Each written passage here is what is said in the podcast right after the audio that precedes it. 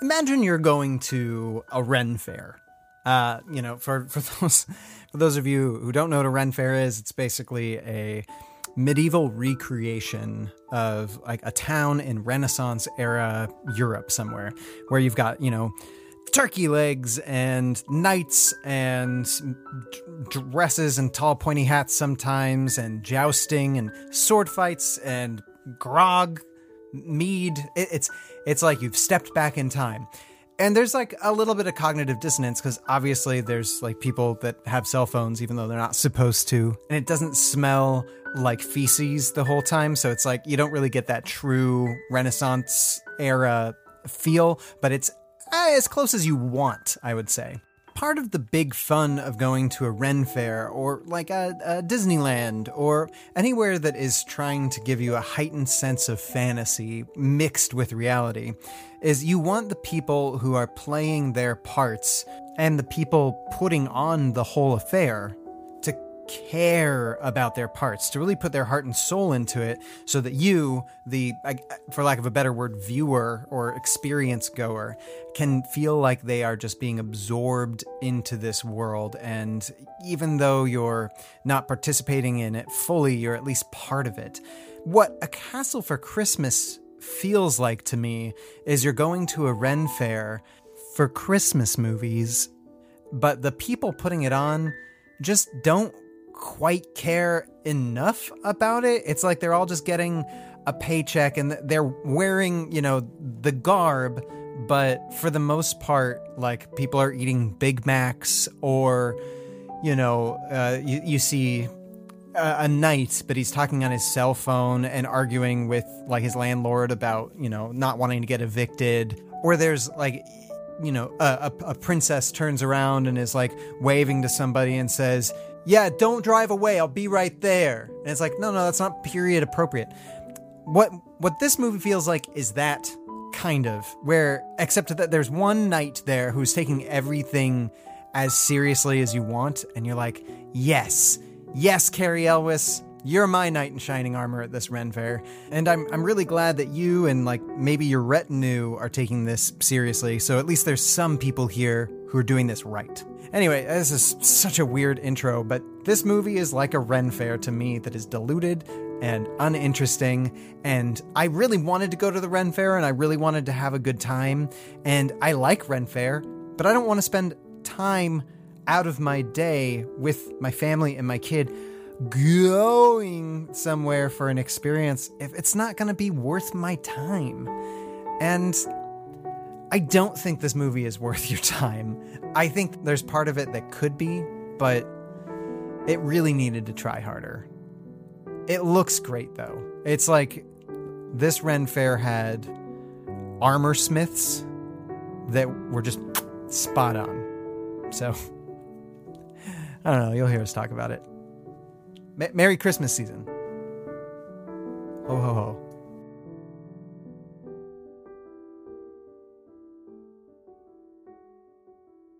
Welcome, everybody, to A Gentleman's Guide to Rom Coms. I'm your favorite and most precious host, Ryan Graves. And I'm that host that you kind of tolerate, Kelly Song.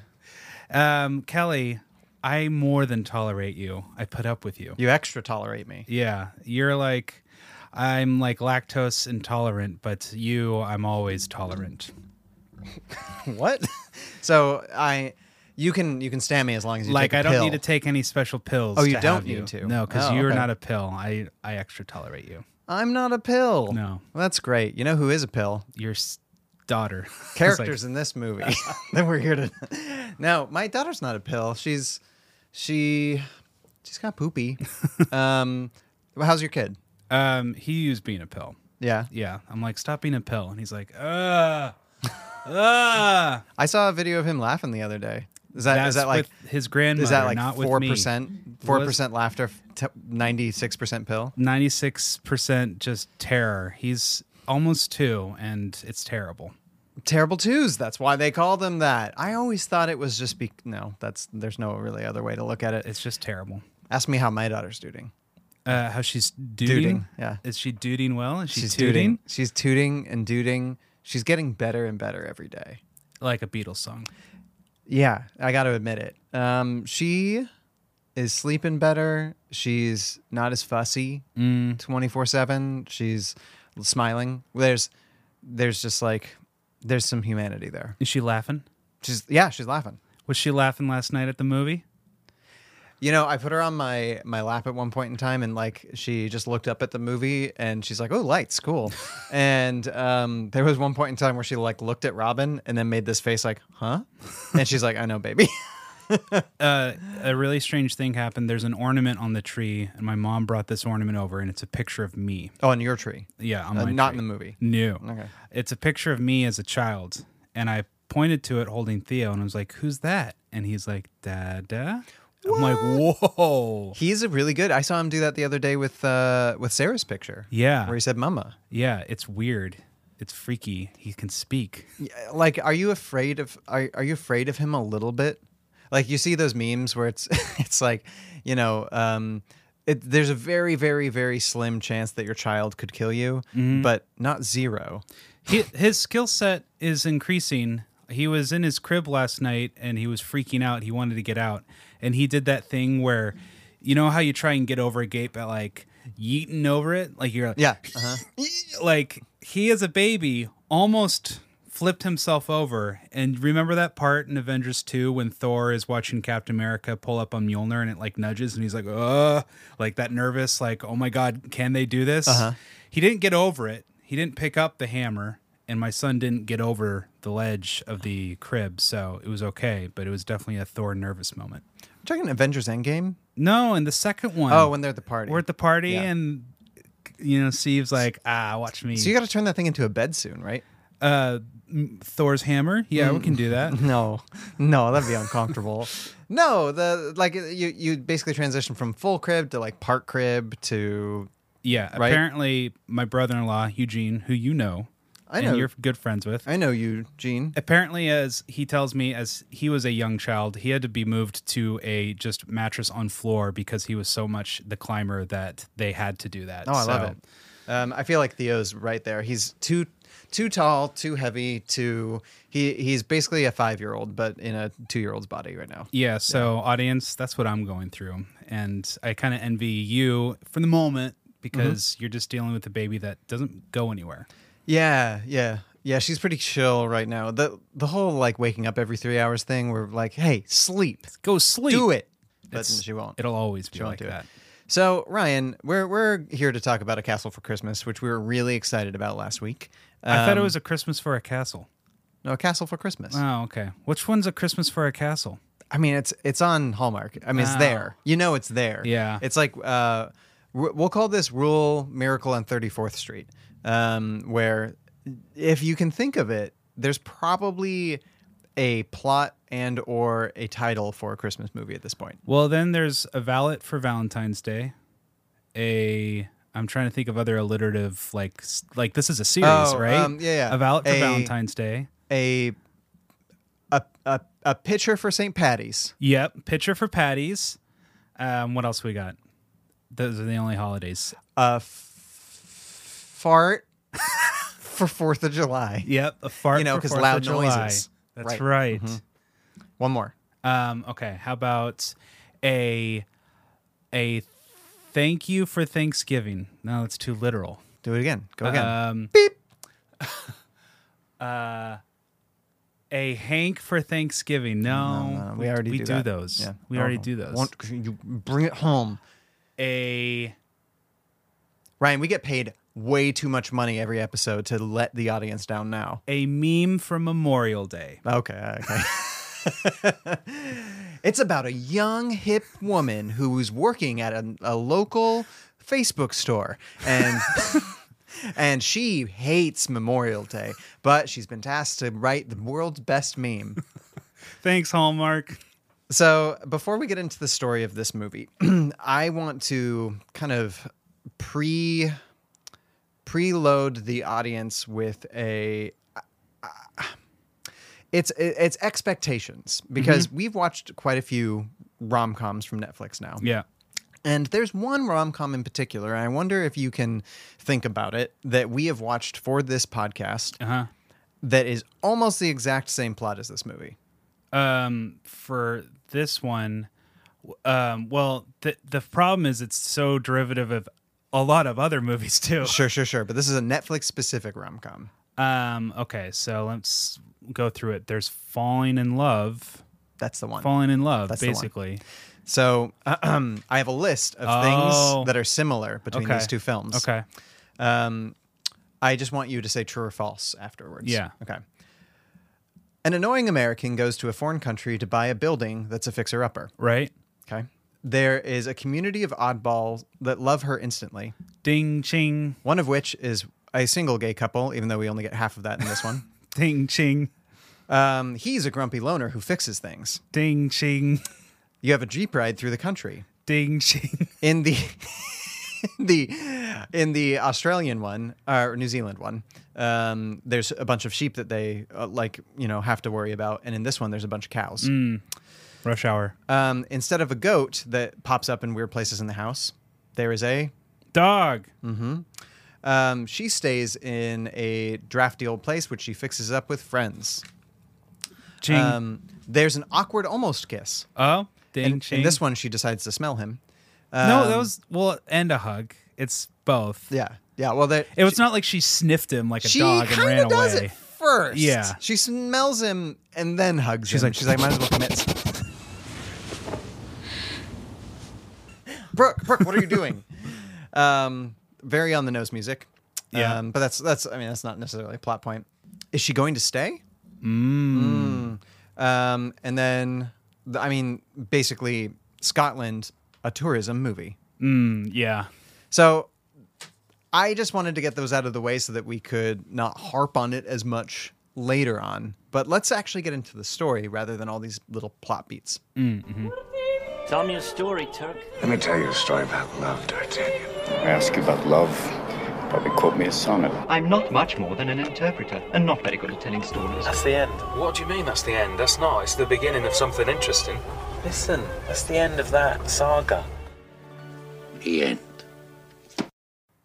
Can I just give you one more comparison? Oh, yeah, as many as you want, actually. It's not to falling in love, but I was just thinking we have a grumpy yet very handsome, uh, very ancestrally wealthy, but not actually wealthy, but rich and to ancest- titular, yeah, right. ancestry richness. Who is a humble landlord to his tenants and he treats them good, but that is not known. His good qualities are not known until later in the story. Up front, we know that he is a um, impatient. This and is Cary Elwes in the gruff- movie, yeah, and the Duke. impatient and gruff man who treats our heroine with a certain grumpy and haughtiness. Yeah, kind of, but he's kind of Just also go really with nice. it. Yeah, yeah, go, yeah, yeah, yeah. But but who does that remind you of? Of a you, Oh. um, a movie we've seen. no, just of a classic literary character who is Oh, Mr. Darcy. yeah. Yeah, Mr. Darcy. Yeah, and if he were actually rich, then he would just be full Darcy. But he's he's actually kind of poor now. Yeah, he is. Um, he is a poor man. But we don't start off with Mr. Carrie Elwes. We start off with Brooke Shields, aka Sophie Brown, aka The most famous author in the world. where she walks down the street, you would know her instantly. She's basically the J.K. Rowling of more? Yeah. She's more famous than where her. no matter where she goes, people will see her and recognize her. So much so that she's just released her 10th book and she killed off a character which has received so much anger from her adoring non fans anymore, public, where they will protest her. Yes. How dare she? Because you remember the great riots of 2004 when uh, uh, Gary Oldman died. Who's Gary Oldman? Oh, serious black. When Sirius Black died. Yeah, where where all of all of the fans of these books stormed and raged and said, "I'll never read another one, and we'll burn these books because our character that we liked died." I mean, I get it. Like in Game of Thrones, when like which is more popular, more popular. Let's be honest, more popular than these books. Let's be honest Yeah. she like you know they they kind of miffed the last season in a lot of people's eyes and a lot of people were pissed off on social media but it's like nobody went and protested outside of like interviews Yeah. or something. And the idea that this romance author who is seemingly very successful would have this happen to her afterwards Yeah. is bazonkers. Which it's just like, okay, I I will suspend my disbelief for your Yeah. fantasy story. That's Sure. fine. That's I'll go. fine. I'll go in because like, you know, in Castle, Richard Castle is like the most hot. Famous crime writer, and it's like, have you met crime writers? Have you seen them? They don't look anything like Nathan Fillion, uh, they all have kind of longer hair. and they're just grungy guys Yeah. who you would find at a Marvel movie. Yeah, they're, they're exactly the kind of people you'd expect. Um, they're not unlike us, except with more hair. Right. Mm, Um, but she goes on the Drew Barrymore show, which doesn't exist, but I want to exist. Yes, it does. It, it exists. Drew Yeah. Barrymore has her own show. yeah. How did I not know about this? I don't know. It's like uh, it's been like they there's like that's a go-to SNL sketch of like let's make fun of the Drew Barrymore show. oh, really? yeah, it's like one of their new actors like that's her go-to uh, impersonation these days is Drew Barrymore. So Oh, I kind of. I, I thought they made it. I liked it more when I thought they made it up for this movie. that would have been fun. I feel like if they made up a talk show, would it be Drew Barrymore or who else could we have used Oh yeah, yeah, yeah. for like okay. a made-up one? like the um. Let's take a non non like AAA plus list rom com actor, but who's who's somebody else who could turn into A talk show? show I actually want hosted by is Kristen Bell. That's excellent. Oh yeah, that would be amazing. And then Dax Shepard would show up every once in a while. yeah, That'd be fun. Who's who's her musical like? Who's the person playing music for her? Will I am. yeah, yeah. He's just a, her like hype man. Yeah. and slash like he directs the band. Yeah. yeah. Oh, I would watch the crap out of that. And she has a sloth on. Yeah. Yeah. Come on.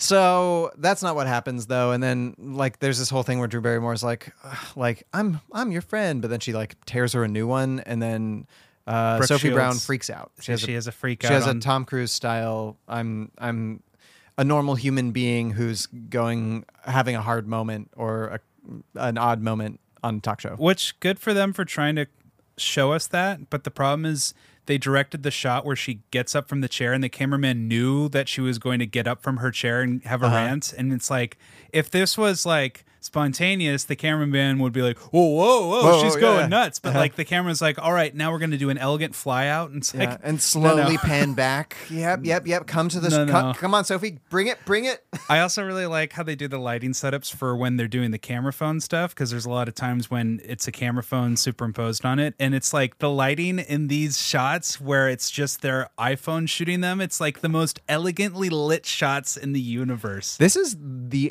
okay. So You didn't have to try that hard. You could have just shot it on an iPhone. Like you're a cheap you're a cheap Netflix movie. Why bother? there's these there's these moments where um, Sophie Brown will talk to somebody on FaceTime or whatever, and um, and they superimpose over like a third of the screen the the the other side of the conversation on the phone. It's so distracting, and they like. they keep cutting away from it. They don't just leave it on for the conversation. They're like, okay, this is boring. She's not doing anything. Okay, we'll bring her back for when she's talking. And then we'll cut away from it. Yeah. Yeah, it was weird. It's weird. But so she decides to go to Scotland because her daughter's like, the reason why you wanted to write uh, to begin with was because of grandpa, and grandpa was a storyteller. So go to Scotland and do a castle. She's like, I'm going to go to Scotland and do a castle. Yeah. So she goes to Jarlsberg, Scotland. What? I don't know. That's Ger- Germany. What was the town called? I can't remember. Um, is the town called Dun Dunbar? I don't kn- I don't know if it's called Dundumbar, but we'll, we'll say it's on the fiefdom of Dundumbar. Yeah. yeah. I but best castle name though. Can we say best castle name? Uh, Dundumbar. Dun Dunbar. Where do you live? Dun Dun Dunbar. Dunbar. Oh, thanks, Woo Woo. Uh, so Dun Dunbar. She she shows up there and she meets all these people in a knitting circle. They're like, and- hi, we're gonna be the eccentric uh, back back characters and side characters for this movie. Yeah, there's there's the leader and she's just kind of the cool leader, and then there's the old lady, and then there's the baker, and then there's the guy whose husband died recently and he hasn't talked since. I thought then. he was deaf. no, no, for a but he second. just hasn't talked. Yeah, Right. But like at first he's like kind of signing. I'm like, wait, he's gay, deaf, and widowed. Like you guys are really stacking check, it check, on. check, check. But it's no. How can you he- not love him? no, he's taking a vow of silence, and I'm like, oh, so is he going to have like a climactic time where he is going to finally utter something? And yeah, that being said, like as a character trait, I think it's a really cool one where it's like you have this silent character who hasn't talked since his husband's death. And I'm like, if Richard Curtis was directing this, this might be one of the greatest characters ever written. Mm-hmm. but he's not. But he's not. um, but I do love his his name's Angus, and I do love his sweaters most of all in this movie. Yep. Um, so she hangs out with those people, and they're like, "You're our friend." Also, they're like, "You're Sophie Brown." We know you, internationally acclaimed au- author. Sophie Brown. In our wee village, dinna be daft. Welcome to the Village Inn. Thank you. I have a reservation under Sophie Brown. Sophie Brown, the author. Not sure I should admit it, but uh, yes. I've read all your books. I just finished the last one. Sophie Brown, who's also she's gone through recently a divorce like a year ago, and her her ex husband um, is marrying somebody. Now, fellows, ladies, gentlemen, people of the world, Children. lend me your ears. Eh, Carrie Elwes says that in the movie. um, when you s- this there's there's a, a, a, a, a let's can we talk about Chekhov's gun for a second? Yeah.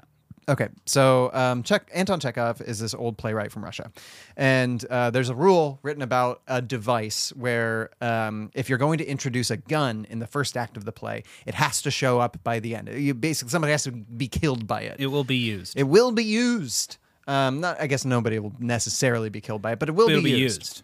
So, um, basically, we have Brooke Shields being Sophie Brown, this author who's having a horrible time, and then on the other side we have Carrie Elvis, this Duke who's having a hard time financially, right? And he's trying to like set up his castle as.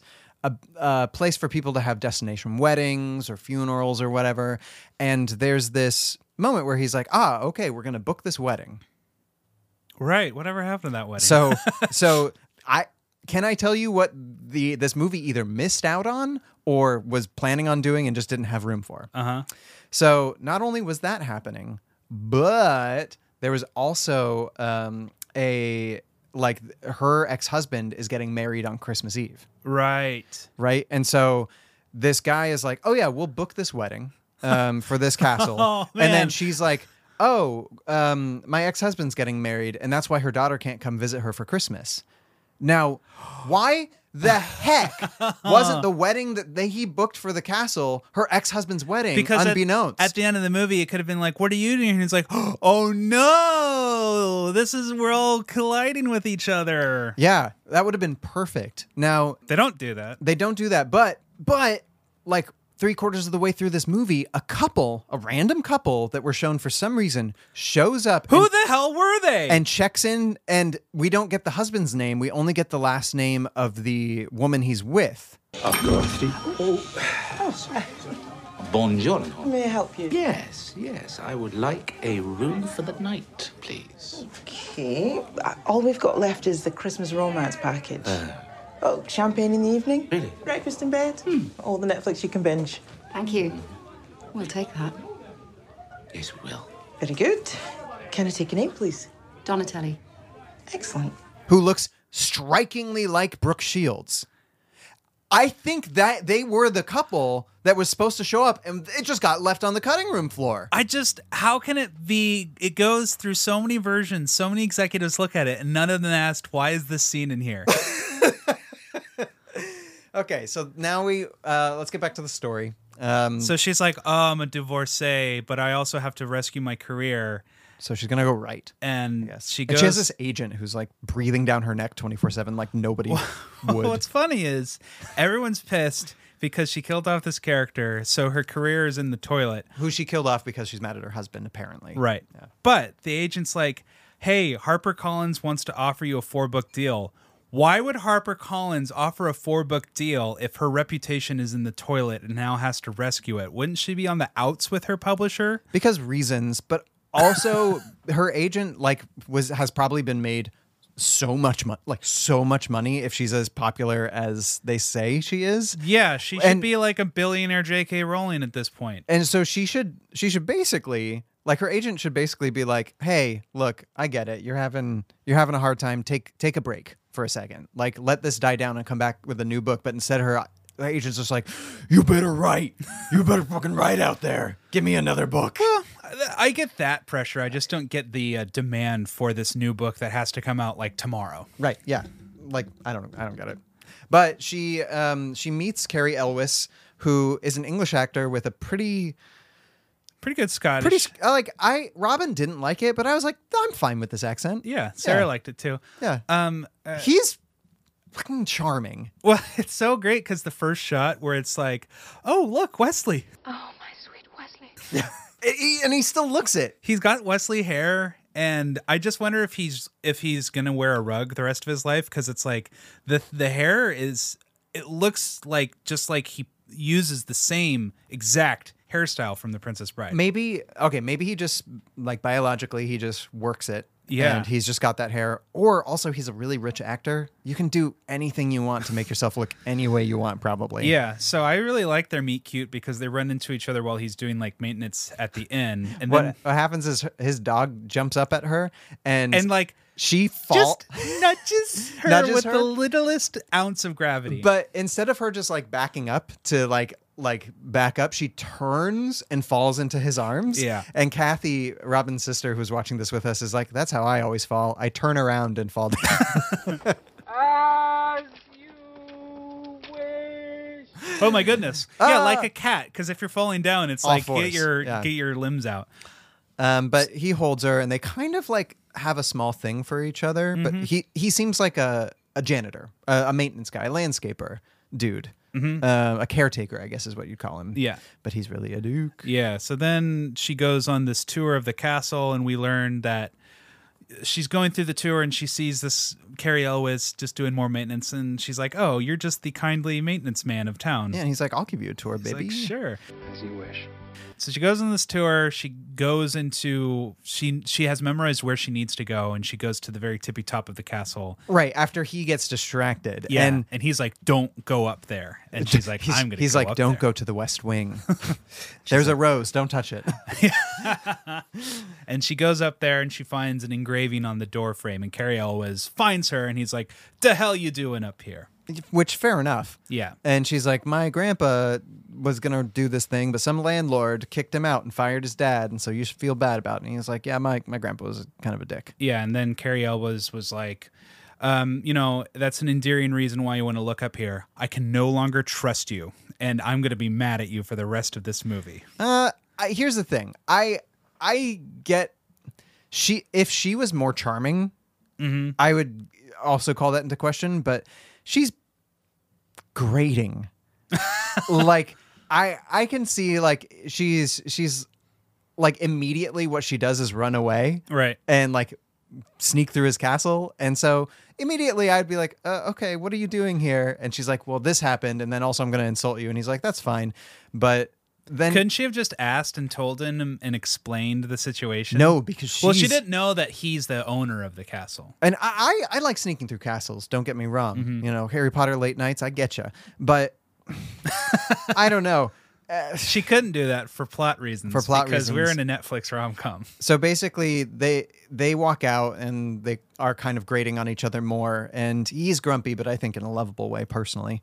And um, then They now have this because of this. antagonism. I Yeah, guess. they now have a Elizabeth Darcy conflictedness towards one another. And then she basically fast forward to we find out he's losing the castle. And so he's losing the castle because of property taxes. Like he he should own it outright. Like it's not like it's not like they bought it in 1952. They've No, owned you- it for th- hundreds of years. You own the land, but if you own all the land all around and the castle, eh, like that's got to be so much money Mm-hmm. Yeah. just to upkeep. And so if you don't have like a lorddom and fief being paid to you Yeah. all the time, f- is fief something you can pay? Regardless. Yeah. Um, but in, as soon as we find this out, she also shows up and she's like, "I'm going to buy this castle because she's super rich." well, sh- apparently, they the line is like the castle is cheaper than a Range Rover, and it's like shit. I'll buy it then. no, th- he's not selling it for what did what did she say? She said something about a Range Rover. Something like like he's selling it. He has to sell it for like dirt cheap because it's such a such a nightmare to maintain, or something like that. I yeah, I, I don't think I think you could sell a castle for more. Uh, you should sell it for more Yeah. than a Range Rover. Here's the offer. and it's rather large. But as I understand it, Sarah's explaining to me, it's like castles are so hard to maintain that they're actually really hard to sell off because no one wants to actually own it because you can't really afford to keep it up. You got to move into a castle with like 10 of your friends. Yeah, and so like the new Instagram thing for like the HGTV generation is like how do us millennial couple like takes care of this castle and like that's the whole thing. And I like that. I'd, I'd be on that show. yeah, and maybe that's what the movie should have been instead of this movie. But she buys the castle and they he doesn't want to sell it at first, but then he's like, "Okay, you give me a, enough money in escrow that will go for 90 days, and then if you decide to leave, like you can't get your money back." And so he thinks that this will float him for a while and he can get her out of the castle. But the qualification is he gets to keep living in the house during this time. Yeah, but what's his? I, I still am kind of confused by his master plan. He's going to drive her away, and she's going to like give up on the deal. and if then- she basically if she backs out, he gets to keep the money in escrow. oh, so he'll just have the house paid for, yeah. and he keeps it. But if if that's the case, then like a deposit in escrow is not that much money. I think she's spending millions of dollars on this house. Uh, yeah, and like if she's J.K. Rowling, you know, Like, she it's- should be able to afford a castle. It's a because drop in a J.K. bucket, Rowling yeah. also lives in a castle. Yeah. So does Enya. Oh, I'd go to that castle. Do you think Yeah. the hallways are always like? She's like, those are my cats. Do you think Enya and Bjork ever hang out? um, yes, and then Cher shows up, and it gets weird. Whoa, that's that's a party I want to go to the first hour of and then leave before it gets crazy. Yeah. Um, so thus begins like this thing where he puts her in a bad room and she's like, ugh, I hate this room, but I'm gonna stick it out. Because I'm stubborn. And then he's basically slowly falls in love with her. and she finds out that he's a kindly landlord and he's like oh i'm actually i went to cambridge and oxford i l- studied greenpeace technology Yeah. And so he's like, if you're gonna keep this up, you have to treat it well, which is cool. yeah Yeah. Well, oh, this is also this is um uh, from from falling in love. is Um, this like a mandate on netflix productions of like you need to tout green technology um, I don't know, but it's not a bad thing for them to do. So no but it's I'm- just kind of weird I guess so. Um, okay, so um, I, is there any other reason what w- there was something that made her rethink him is it just that they're like oh he's a really nice dude and she's like oh, i yeah, misjudged yeah. him Basically, all of her friends at the pub were were like in the knitting group or like he's actually he's so he's everybody's landlord in this town because he owns all the land around here, Mm-hmm. and he's really really nice. Yeah. And she's basically. like, oh, I misjudged you. So Yeah. I'm going to fall in love with you now. And so she felt like it's really hard to to actually like they go on a horsey ride and they cut a tree and then she learns to dance with him. they see, they find a shrine to one of Oh, yeah, the that's right. ancestors. And she was like a warrior princess. And so who- she's going to base her next book off of this. Yeah. Like this Princess Mononoke lady, Yeah. the Scottish Princess Mononoke. that Um, I'd watch the crap would Uh-huh. out of be that movie. Super cool. And uh, then they basically at one point in time she she buys all the people at the in her gr- knitting group they're going to do this big party on christmas because that used to be a tradition Mm. right and she buys all her friends dresses and sweaters and then she shows up in what i believe is his mom's old dress I found this. I thought maybe I could wear it tomorrow night. I mean, unless it belonged to your mother or your grandmother. Or You something. shouldn't be wearing that. Yeah. I, I th- uh, he was like, you shouldn't wear that. And I was like, it's either the mom's dress or his ex wife's dress. Right. Regardless, you macking him in his mom's or ex's dress? Weird. Weird. But Brooke Shields? I mean, I'm gonna hope that it's the X's, and it's only gonna give him fuel to rip that dress off. Oh, I mean, maybe that was her her whole deal. It's a Yeah. cool dress. It's a it's a lovely dress. I think it's a cool dress. Um, then, uh, Then more conflict. well, yeah, like basically they sleep together, and I turned to Kathy and Robin. And I said five minutes before they break it off. Yeah. and it was almost uh, exactly five minutes later. yeah, because Um, she's like, "Hey, you know, you can still crash here," and he's like, "I can still crash here. Screw you, lady!" And he gets all upset, and then Brooke Shields is like, Ugh, "You're a monster. Forget it. The deal's off." It's like, What? You're giving up now?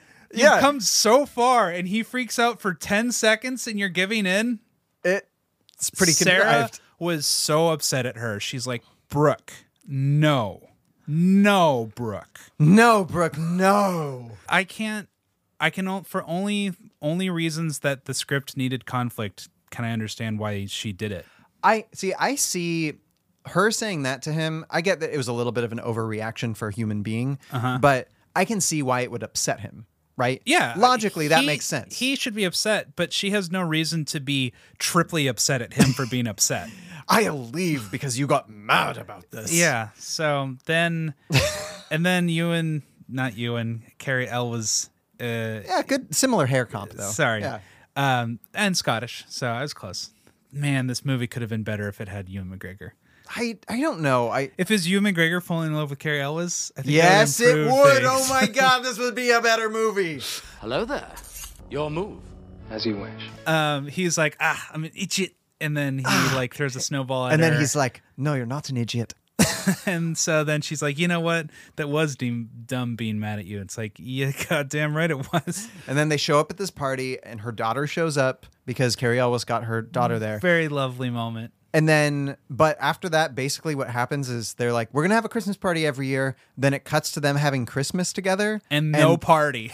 like, and then it just goes out the window. There's no like real climax of this movie. It just ends. and and 10 minutes before the movie we meet this mystery couple who Yeah. checks in at the end and we're like ooh and they're like their their demeanor is like hello Yeah. we're here They're like Boris and Natasha. Yeah. Like they're, they're like, we, these are our normal accents. and we're like ooh uh-oh Who are is- you? is something bad gonna happen like are they paparazzi or are they like No, what they were was the husband, her ex-husband and the wife. I I, I don't know who else it could have been. yeah maybe maybe there was a rewrite and they're like well wait we have all these scenes with the daughter here how are we going to explain why the daughter's here and maybe they like did a reshoot and carrie Elwes is like oh i invited her that's the reason why and like they abandoned this The whole other plot. yeah That would have made the movie better. uh, i don't I think well, don't it would have know. at least added intrigue.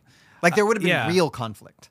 Well, what's weird is the movie sets up that she's a divorcee and like she obviously was trying to deal with it by killing off this male character in her books Who who was the inspiration behind it. Yeah. And then she has this romance with are we just demanding too much that they actually do some like thematic work here that they set up this this theme of Brooke Shields has trust issues Mm-hmm. and you know she killed off this male character and she's meeting Carrie Elwes. I don't see her working through anything from Right. this bad marriage. her character arc should be that she she not only has these trust issues now, but she's feeling like not she's feeling antagonistic and almost like violent towards men in general. I really like- liked him watching the YouTube video where he's like, Yeah, oh and my then he god, locks his door. That's, That's a great. really good See, scene. that's really good. And then like if he- at one point in time he saw her like sharpening a knife because she was going to prepare dinner, but Yeah. didn't know why, and he just like slowly backs out Yeah. of the room. That could have been funny. yeah. But they were so uninterested in character development for her.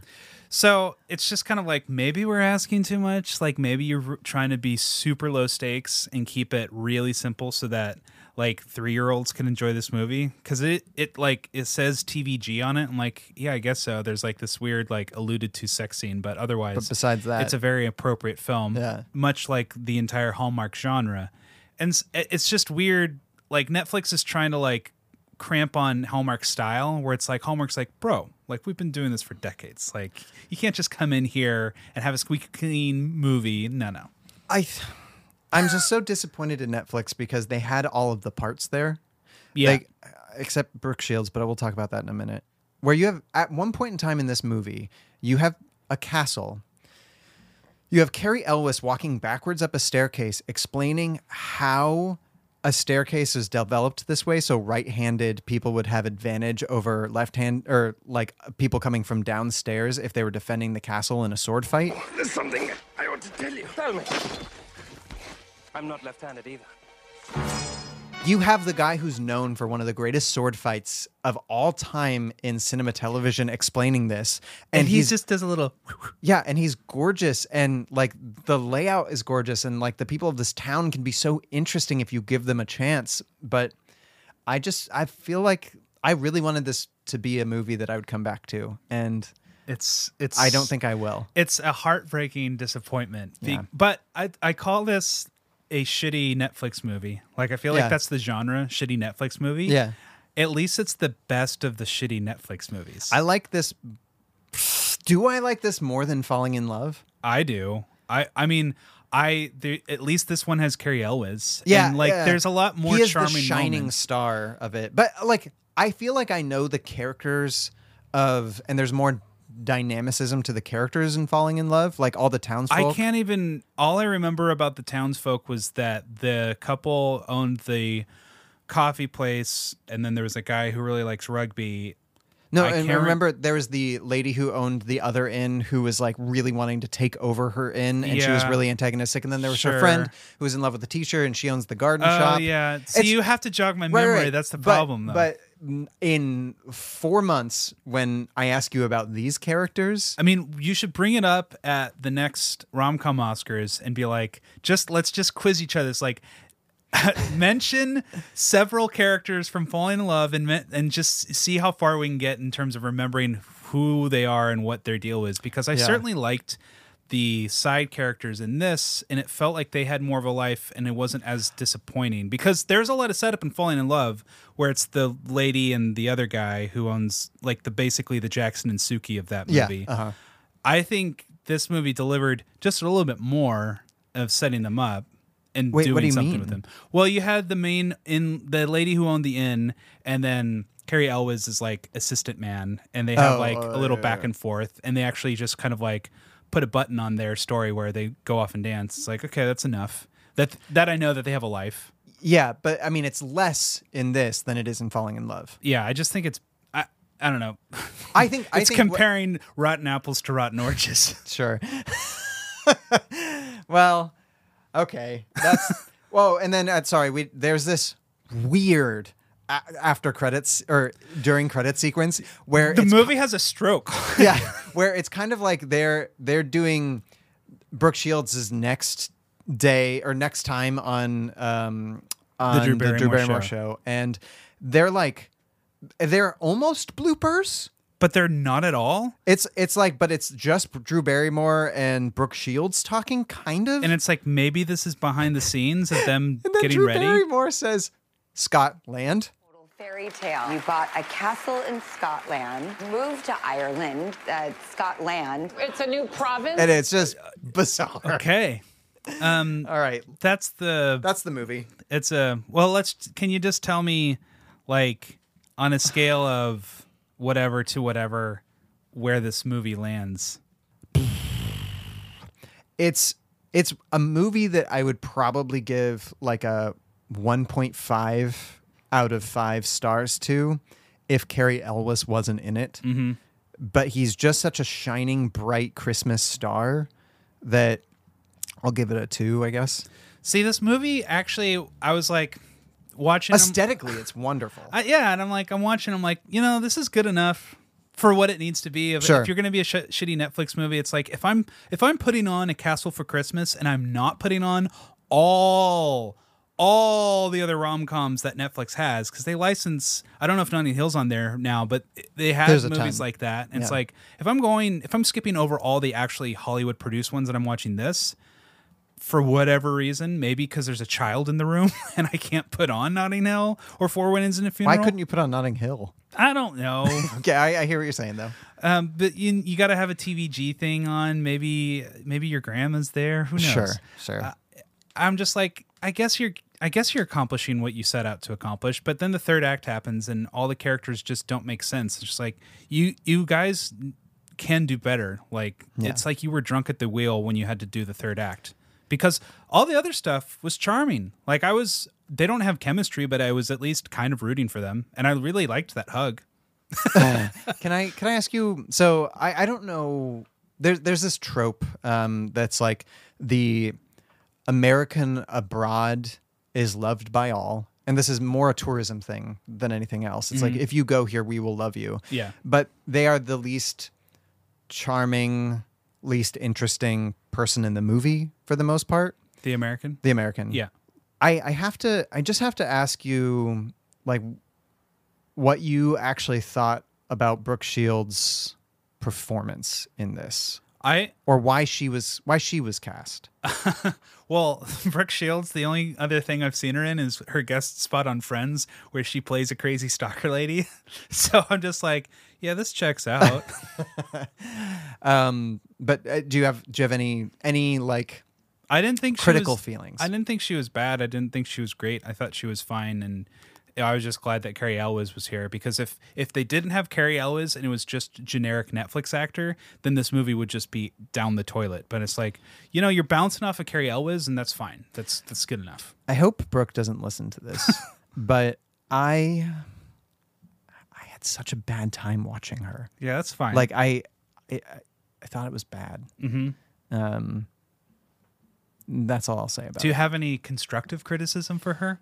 yeah, you want me to to give like if actorly you're on the advice? set and it's No. like we're gonna try that again this time it just there was just something about the performance that felt wh- what it what it feels like to me is um, do you ever eat this is not constructive criticism this is this is we can cut this later if you want you ever have But dairy no. and realize you shouldn't do you ever do you ever like take a bite of like uh, a cookie or just something soft and tasty and then for some reason there's like a grain of sand that somehow got in the bite of whatever you're in Oh. and then you bite it between your teeth Oh.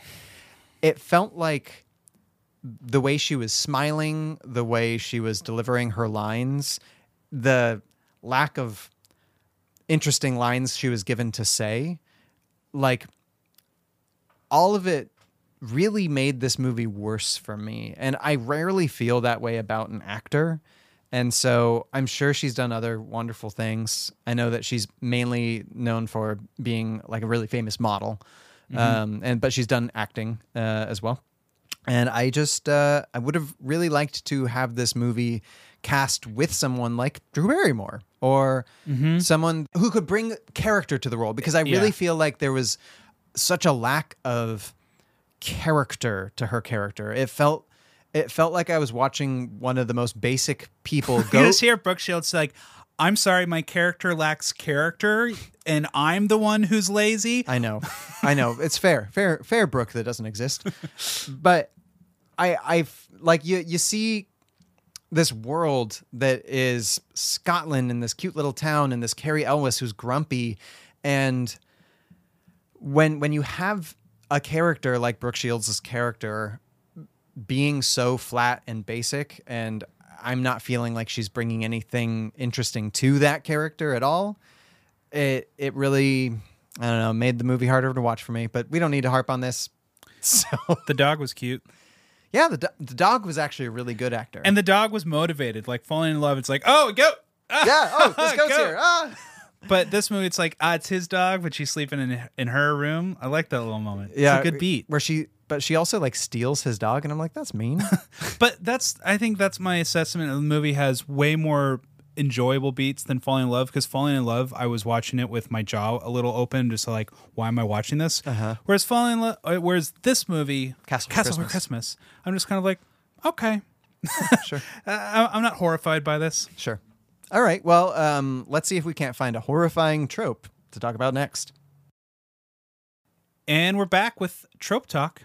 It's like Scott talk but with less kilts. Oh, nice. I did like the kilt that was on Carrie Ellis's assistant, Mm-hmm. who I also thought was a good actor in this movie. Um, So he was Mm-hmm. fun. he wore it well. Yeah. Yeah. I wanted Sarah wanted me and Sarah wanted him to end up with the gay widower.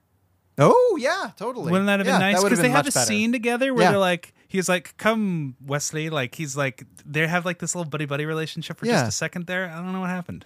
I think, I think this movie had a lot of potential. Mm-hmm. Like, I would have just rather watched a movie about like where Carrie Ellis was the main character, and it was about this duke who was like at the end of his empire, and he had to figure out what to do with his castle, and he had his um, what's Don Quixote's like buddy Pancho, Pancho. Is Pancho.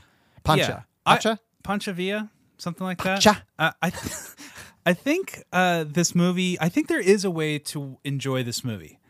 It's to enjoy as background noise if you're in a room that feels too quiet and you're doing something else. So this this is what I should put my baby to sleep to at Like, night. You, you- like when you get to the third act, you got to really unfocus your eyes at what you're looking at because it's like zoomed way out. Like if you were watching it from across the street, you would like be like, okay, and then this happens, and then this happens. That makes sense. Yeah. Oh, that's Carrie Ellis. I love him. yeah, and so it's like I, I don't want to compare it to Falling in Love and, s- and like Unendingly, yeah. but but nonetheless, there's so many moments in Falling in Love where it's like you what with the what, whereas this I'm just kind of like, yeah, that's that's that's the safe choice. That's the safe choice. It just hits all the the Mm-hmm. paint by numbers things. So, anyways, the trope that we're talking about, Yes. the trope is Americans abroad. I'm afraid of America. You Which got- we've our alliteration game is just spot on Uh-huh. these days. You got an American in Paris. You've got From Russia with Love. An You've American got- wo- werewolf in London. Uh, so I think the best example of this, which is a really interesting thing, is that all of the mainline Richard Curtis rom coms Mm-hmm. feature Americans abroad and fall Mhm. in love with their bumbling British protagonists. Yep. So you got Four Weddings and Funeral. You've got Carrie, played by Andy McDowell, falls in love with Hugh Grant. You've got Notting Hill. And it's Julia Roberts, uh, famous American, Anna Scott. Anna Scott. Um, great Scott. It's Wait, Anna wait, wait, Scott. no- oh, she's a Scott. No, Anna Scott. Yeah, but Hugh Surname Grant's not a Scott. He should be. Because he'd be like, that's crazy that you're Anna Scott and I'm a Scott. So, and we could have a Scotch egg for breakfast. Oh, and we could drink some scotch. She's like, "I'm outta here." Okay, my favorite scene, one of my favorite scenes in this movie is when she walks in on him taking a bath. And Uh, see, there's just lots of good moments. yeah, yeah, but they're it all- doesn't add up to a good movie, they're- but at they're least all- it has these moments. I feel like they're all good moments because of Cary Grant's character being so cool. Elvis. Car- Elvis. oh, did I say Grant? Yeah, but he, well, he, might as well does, be. He does full, full Grant. And if anything, this movie is a demo reel where you, you're you're watching Princess Bride, and it's like, I wonder what Carrie Elwes is up to these days. You go here, it's like, oh, it's too bad that he's doing this, but I'm glad he's still good at what he does. He, yeah, well, he, and he was recently in Stranger Things. yeah, yeah. No, he's he's he's killing it. He's in doing the great roles. He stuff. just has some shitty movies sometimes. That That was- was not his fault. That was my least favorite thing about working on Stranger Things You didn't was see that him his around? character wasn't Damn. there, and so I was just like, oh, my one chance. um, but but if Carrie is listening, it's like, we love you. No, Oh, yes, for sure. Now, why why is it that we always find Americans abroad?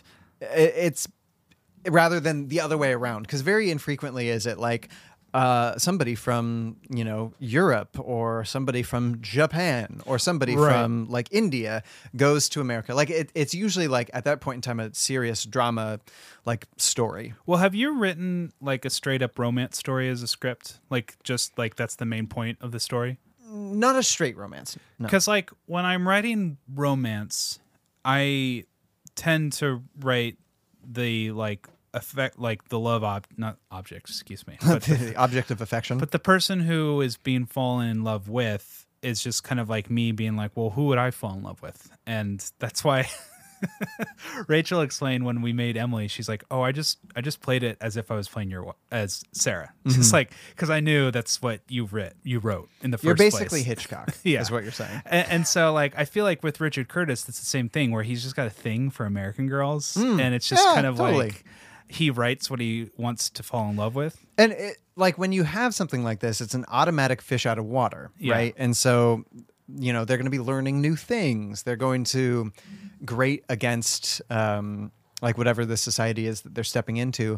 But how cool would it be if at one point in time we got an interesting American who was just like a normal person, but was like had something to bring to somewhere else besides their determination because i feel like that's what we have we always have like this this person who headbutts their way through a problem and that's what makes them most american or at least in the last two that we've watched Right. And then you've got literally an American in Paris where Gene Kelly is an American in Paris. Mhm. And he just is He's a charming, I he's guess, a in that- leftover. He's an expat. So he Yeah. went there for the war and he just never went home. And Uh-huh. but he's just kind of like determined to have an artistic career in France. Uh-huh. Like that's his like main quality and that's what drives everything he does is his determination. and and i like when when there's uh, an American abroad who is like fascinated with a culture as well because in fucking uh, falling in love she's almost just like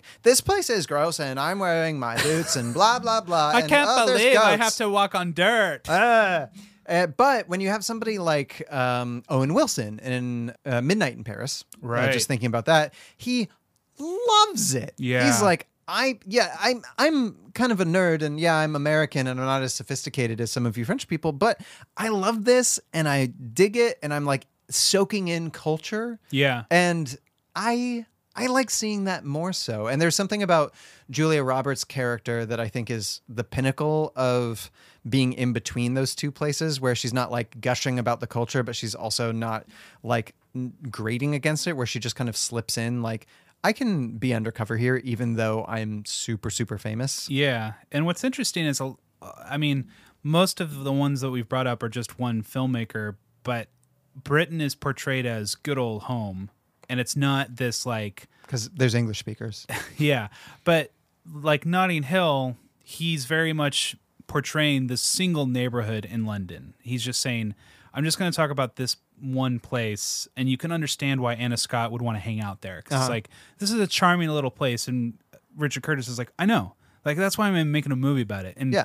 we if we did that for Portland, we wouldn't be like, ah, Oregon. We would we would find our little sliver that we want to talk about and be like like we would just talk about like Mount Hood. Just come to Mount Hood. It's great there.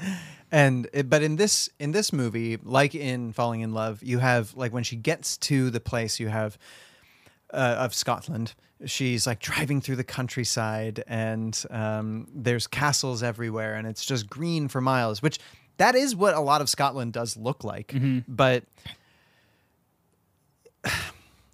the reason why the the thing I think is weirder than even like Netflix's being like go environmental, which is like I, I get that that's top down and stuff, and but that's something I can like be on board with and be Mhm. like, okay, yeah, this aligns with my values, but It on- still feels like a product placement. it does, but but like they're not really placing a product; they're placing a mindset. yeah, but it's still like product integration where it's like I only drink Snapple. yeah, but it's it's n you you have to admit it's not that corporate. No, no. But what feels weird to me, especially as an American, is watching these movies and them being like, "Hey, Americans, this place that you've romanticized forever, it's just as romantic as you think. Mm, You just mm-hmm. wait. You come here and you, you hobbits, yeah." They're in New Zealand. Feel it, baby. But I feel like that is a haka. It's going to be happening on the street. I, I do think that is the point of They the- fucking sing I take the high Right. road and you But- take the low. That which makes narrative sense It do- because she's singing it at him, and that's the only one she's going to know. She's not going to know any other lilts to sing. well, yeah, but she doesn't start them singing it. It's No, like but she the- can a sing- band decides to play that. sure, but at- at she their can sing pub. along, and it's it's stupid and it's cheesy. But for a shitty Netflix movie, I buy it. Like the suspension of disbelief hits. I'm just like, yeah. And I think that's the reason why a lot of people come to these movies is they're like, romance set in a castle, fucking sign me up. Like that's all I want. Just give me a castle, give me a romance. I'm I'm I, satisfied. I, I hear you. It definitely sounds like you're saying Netflix, TV for idiots.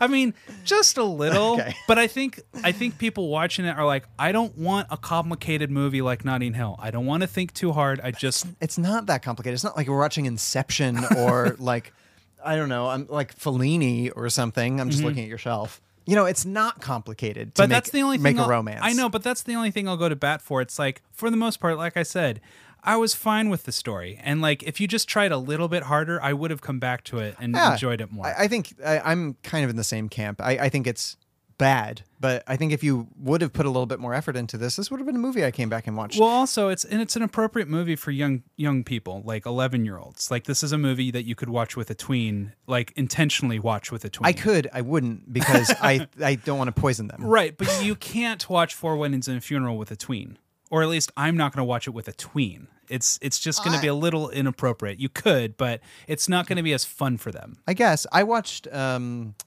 I watched Notting Hill when I was about eleven. Oh wow, that would have been way o- not over my head, but I would have been really bored by it. I'm like, why am I watching this? I should be watching The Phantom Menace. Well, yeah, but I mean, we've kind of pre-established that you're you I- weren't you weren't into romantic. things sure, but back I'm then. saying the average tween age people in the world. this would be so boring to me as a tween. I would have hated this movie as a tween. okay. You are an enlightened No, special no, no. boy. I think you would have too. Like, there's nothing No, I- interesting happening. I, I know. Yeah. I'm just imagining Sarah, who like her favorite movie as a child was You've Got Mail, and this is just a TV movie. It's never going to overtake You've Got Mail, but it's a Friday night. She's having a sleepover with her friends. This is a fine movie to just throw on, or should have been. And I think that's the intention of the filmmakers for this film is to have something that's appropriate for all ages, which really homogenizes it and really just makes it more bland. Yeah. But I, I don't know. That's why American cheese tastes that way.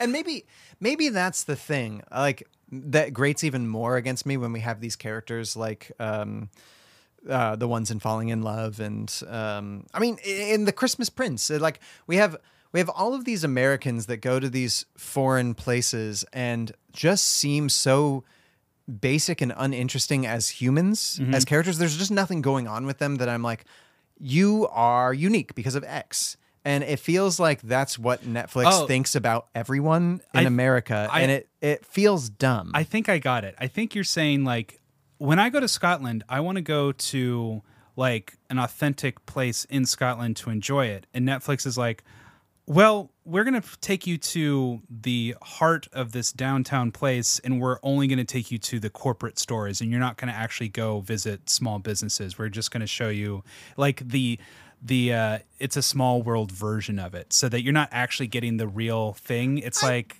I don't mind the world that we're going into. Like I, but you're not getting anything authentic. I, I I feel what I'm not getting anything authentic from is our characters. Yeah. Like our our but but like the castle and like the small town, I'm I'm fine with that. Like that's that's a small place with a, a couple of pleasant characters for a Christmas movie. Yeah. I'm fine with that. Yeah, but it's like it's like you have a you have a layover in England. You go and get bangers and mash, and it's like, yeah, I visited England. It's like, did you? like like you had this very generic experience that doesn't make it like genuine. It doesn't make it character. So Well, you know, speaking of genuine experiences, Ryan, if if you if you if you had to, if you if you were forced at sword point by Carrie Elwes No! To the pain. to give this movie a rom com Oscar. Would you? I I would have to. Everyone gets one, and everybody gets one. I mean, you're gonna hate me because I'm gonna only I'm gonna take the only good one, best production design. Oh, it was a good production design. Yeah, the I liked it a castle's lot. great, and the it's- sweaters were amazing. and it was the castle is dressed correctly. Uh Uh-huh. huh. Like they're Those those baked goods looked so good. but like remember in Fall in Love where she's like looking at the kitchen, she's like, "Oh, this is terrible," and Sarah's like, "I would take that kitchen, I would just clean it. Mhm. Like there's nothing Yeah. wrong with this kitchen." But like he takes her to the dingy room that she's going to sleep in. It's like, yeah, that looks like shit. That looks like really cold and horrendous. And so they did a much better job. I mean, it looks cold. It looked like it would take maybe two days to make look wonderful. Right, but it's just like it's far more evocative this time around. So Sure. they did All a, right. they did a good job. I'm going to give this movie Best Shining Star, Best Christmas Star, because I think that really what saved this saves this movie from my complete derision is Carrie Elwes. And when you have an actor who can do that in a a- and seemingly had a good time doing it, there was something about his performance that made me think like you're doing this for a paycheck, but I think you're putting your heart and soul into it in a Mhm. way you don't have to Mm-hmm. and it made my respect for him, which already exists in a pretty high plane, go even higher. So, Mhm. best shining star. Yeah. Um cuz for me having him around, I don't mind if I had to be at like a relative's house and they you you- you've ex- explained this that sometimes just Hallmark movies are on and so it's like Yeah, yeah. some are more tolerable than others. Sure. This is far more tolerable where it's like I'm not going to watch, but I'm going to be on my phone the whole time, but I don't mind it being here whereas other shitty Hallmark or Netflix movies I'm like I'm going to take off. Sure, like, sure, sure, I- sure. I, can't be around this. It's Yeah, too uh-huh. painful. Yeah, yeah, I gotcha, I gotcha. But Carrie was shining star indeed. um, ask me the question because I got a good answer for you right now. Tell me- Surprising answer. Tell me, who would you fall in love with? Are there any circumstances in which uh, the two of you might be more than just good friends? The truth of it is, I loved you from the first second I met you. But mostly I hate the way I don't hate you. Not even close. Not even a little bit. Not even at all. You have bewitched me, body and soul, and I love, and love, and love you.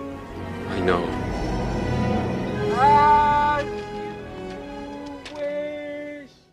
Carrie Elwes. I mean, come on. Can we both say Carrie Elwes? Yeah, of course we can. Yeah, Carrie Elwes. He's a he's a duke that t- treats his subjects well. He has a dog and a like a cool like partner that Mhm. helps him take care of the place. He's handy.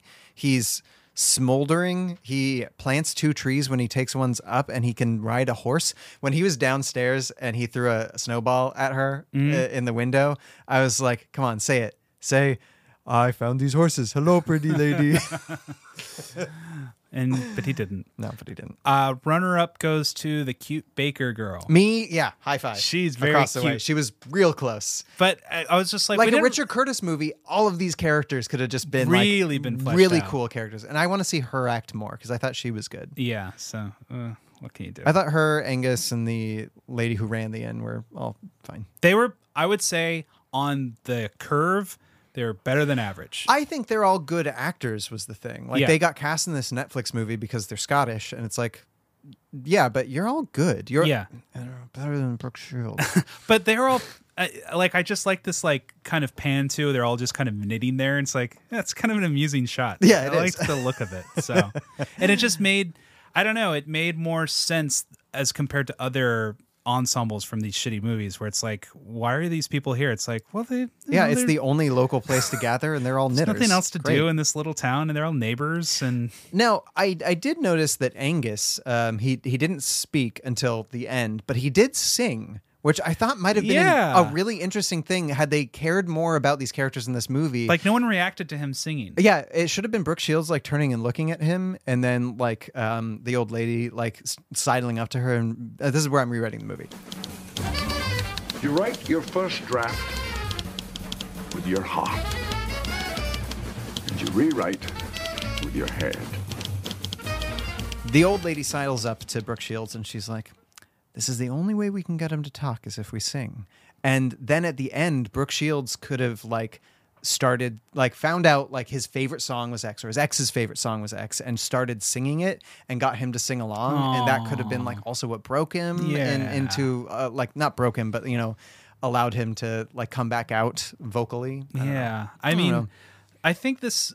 I I would have taken any rewrite to this movie, and and there's like the understanding of like, well, you don't want to make it too complicated because again, we're trying to keep it a very simple, you know, all yeah, inclusive but what thing. complicates things? That's the point. Is like, I don't need you to make it Notting Hill level of like character development. Just we're, Just a smidge. We're just telling the filmmakers at Netflix, and I really think it's the executives who are ruining these movies Yeah. because I can see like the production design was good. They cast correctly. Yeah. At, at least Well, with Carrie Elwes yeah. and the side characters. It's like someone knew what they were doing, but it feels like someone like ruined it at the same time where they were just like making these dumb editing decisions. Yeah. I- So the director of this movie, uh, the most notable thing that she's directed, um, other than this, is Pet Cemetery, Mm. and everything else has been like kind of TV, but not good stuff. Um, it's really odd to me that this is a movie that sh- this person, looking at her other credits, would choose to direct. Right. Um, so the whole thing feels like executive born paycheck land. Like, uh, here's the thing. Uh, also, this is made by the um, like the um, American Corporation of Movies or the Some generic thing. Yeah, yeah, It's it- like but it- Motion it- Picture Company of America. it, it's it says corporation in the title Yeah. of, of the thing. It's it's like wh- from from moment one, it feels manufactured. Yeah, and I th- I think eh, from what I looked at, eh, the acting's kind of bad throughout. Even when it's Carrie Elwes, it's like I know he has better takes than him. Yeah, but sure. it feels like Netflix is cheaping out and not giving them time. Yeah. which is why it would make sense that they would hire a director who's mostly done television, so they can just go go go go go. Mhm. And I just wonder if Netflix came to you and like, hey, here's a script. It's called Castle for Christmas. We've got Carrie Elwes, and you'd be like, I'm in. Robin But- asked me the same question. But you would put up with so much bullshit from Netflix where they wouldn't wouldn't give you the time to do it right. They wouldn't let you do rewrites. They wouldn't let you be in the editor's room. They would just lock you out and just be like, "We're just want we just want a product. You- Just you- give it." You really can't lay like blame. I feel like now that we've gotten here watching Netflix movies, I don't think when there is a failure at Netflix, I don't think you can lay the blame on anybody's doorstep except the executives for just, the most part. Just Netflix, and this is our message to Netflix: do better. Do better. We God. deserve better. like Ryan and I, the, one of the hard things about being young filmmakers who have written a lot, we've written s- quite a few scripts at this point in time, and every single one of them is. I don't mean to toot our own horn. This sounds like I, we are. They're better than this, but at the same time, I don't know what would happen if we brought one of those scripts Yeah. to Netflix and like it got chopped up as Yeah. as as much as this seemingly has been. Yeah, and that's why we're not like saying, "Oh, these filmmakers are garbage. we No, could have done no, a no, better no, no, job." not it's at like, all. no, we understand, and we're not asking you to be Citizen Kane. No. we're just asking you to be a little better, and it's Netflix's fault for not investing properly of giving us shoot times so they can do more than one take, Yeah, and and, that they I- can think again, about we the don't edit know this more. for sure, but, it- that's, just what it feels like. That's our assessment. Yeah. And so it's you guys are fine. We we love you. It's not your fault, but Netflix, come on. Hey, Flo. Huh? Mail come. Got mail for you. Oh, Pete, you've got mail. You sent me a letter. You've got mail. ho, ho! Oh no. Oh, Oh no. Ow. That was the train, man. He's already gone. Yeah, but he threw Was he this- was he wearing a Santa hat? he threw this present. It's it smells of j- a Jello mold. Uh, is Open it. Je- Open it. Ugh. yes, it wiggles. It is Jello mold, but inside is your um is your essay. Hold on, I'm going Stick in. your finger in. Nice. Looks delicious. Yeah, no, wipe that. Nice. Okay. Um, yeah, it is your essay. Oh, it's. Oh, this is good. This, folks, if you want to go over to patreon.com slash romcomgens right now, you can read this essay, which is a guest essay. It's not even written by you. No, I thought didn't write was. it. No, no, it's written by Paris Geller from the Gilmore Girls. Mhm. And she is, uh, she's written top or worst five rom-coms of all time. Yep. Paris. There's some really good rom-coms on this list. we, I I thought they were good, but we, you know, we went to Paris and we said, you know, write whatever you want to write about, and she decided I mean, to Paris just is always say right. five worst rom coms. And so, if you want to see which rom coms she chose and her reasoning behind those choices, One of them is Sleepless in Seattle. yeah, you're, Well, I don't you're gonna wanna have to ruin the read rest, and figure but- out why. the other stuff that you can find on patreon.com slash romcomgents uh, which is our patreon if you haven't figured that out is nothing else by paris geller but you can you can see our um, gilmore girl or listen to our gilmore girls reviews which are our monthly bonus episodes we've done the first two seasons but we've also done uh, myriad other movies we've done or this month we're doing die hard Die Hard! Uh, we also have a bonus, uh, not a bonus episode, just a movie poll that you get to pick uh, our movie because you're patrons and you have the power. You have the power. So it's Christmas in December. Crazy. It's a Christmas to remember in Wait, December. hold on. That's that's got to be a um, a Christmas in December. we should just write it. We should write it, send it to them. They'll make it. We'll make some money. Finally, You know, they they should make an airplane style like we've talked about they came together, but they should do a parody movie of and call it A Christmas in December. Oh my it would be a God. parody of every Hallmark a movie. December for Christmas. I think I think every diehard Hallmark fan would be like, that needs to happen. Oh, like yeah, they know for sure. They know how tropey these movies Uh-huh, are, and uh-huh. that's I part think of the they'd be on fun. board. Yeah. Yeah. So the poll for a Christmas in December is a Christmas Prince, Holiday, the Best Man Holiday, and the Preacher's Wife. Now, two of those Netflix are Mhm. Netflix rom coms, and two are pr- rom coms that existed prior. so far, Holiday is winning. by uh, like by, a wide margin. just by a slim margin. Okay. So help us not watch that movie. Please, please, God. Or just make us the experts on shitty Netflix Sure, rom coms, sure. and we will really get an assessment. And I just Yeah. want to build out the curve more Yeah, because me too. at the top of the curve is still set it up. We've we've really uh, for Netflix rom com slash Netflix um, Christmas rom coms. You and I have only watched this one and a Christmas Prince and a Christmas Prince, which we didn't watch for the podcast, but we Yeah. might. Eh, we might. Well, that's wonderful. Did we get any other letters this week? No other letters um, other than just well wishes and a hooray from all of the. I just want to say thank you to followers on Instagram.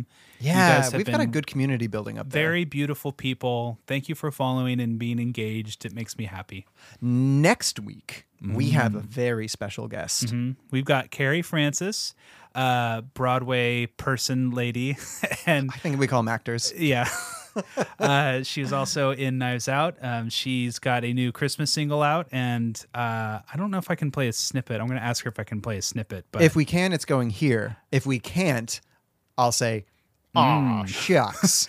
but go on to she should be on all the platforms itunes spotify um, cd vinyl audio cassette um, 8 track 8 track Big, big Um, into A track. she's going to be our guest and i i put it up to her i'm like "Wh- what do you want to watch and she's like holiday inn we're going to do holiday inn We I'm like, are sweet doing Let's do holiday inn Holiday Inn. So that's going to be a real, like, basically polar opposite of this movie. Mm-hmm. Um, set in the 1940s, I believe. made in and set in the 1940s And it's, you know, Bing Crosby, Fred Astaire. Fred Astaire does a great drunk dance. Um, Mhm.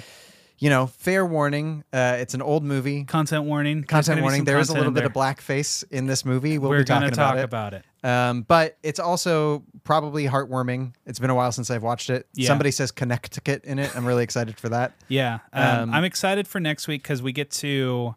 Uh, Carrie's been on a bunch of other podcasts I've been listening to, and they always grill her about Knives Out, and I'm like, do do is she gonna get tired of talking about her experience on Knives Out? But it's it's really interesting, and I think you, our audience, will be really interested to hear some of her stories because it's really cool. Do you want to maybe send her an email beforehand and be like, "Hey, do you want to talk Knives Out?" Or no, would you she's rather going not? to. We're gonna make her.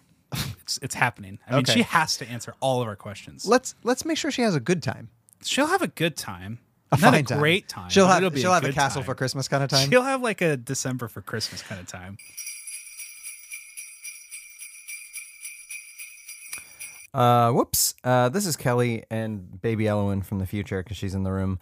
Uh, Carrie and us are actually doing that the next next week. So next week we'll actually be watching that Christmas classic, that ensemble piece of all ensemble pieces, Love. Actually, does work. Love, love, love's all around. All right, back to the back to. We're gonna end soon. Ryan, I love you so much more than this movie we watched. I Yes. love you as much as I love Carrie Elwes. Oh wow, that's uh, don't lie to me. As you wish. And this is where we will say goodbye. Ryan and Kelly must bid you adieu. Thank you for listening to our review. Rate and subscribe, we'll even take a bribe. See you next week on The Gentleman's Guide to Rom-Coms.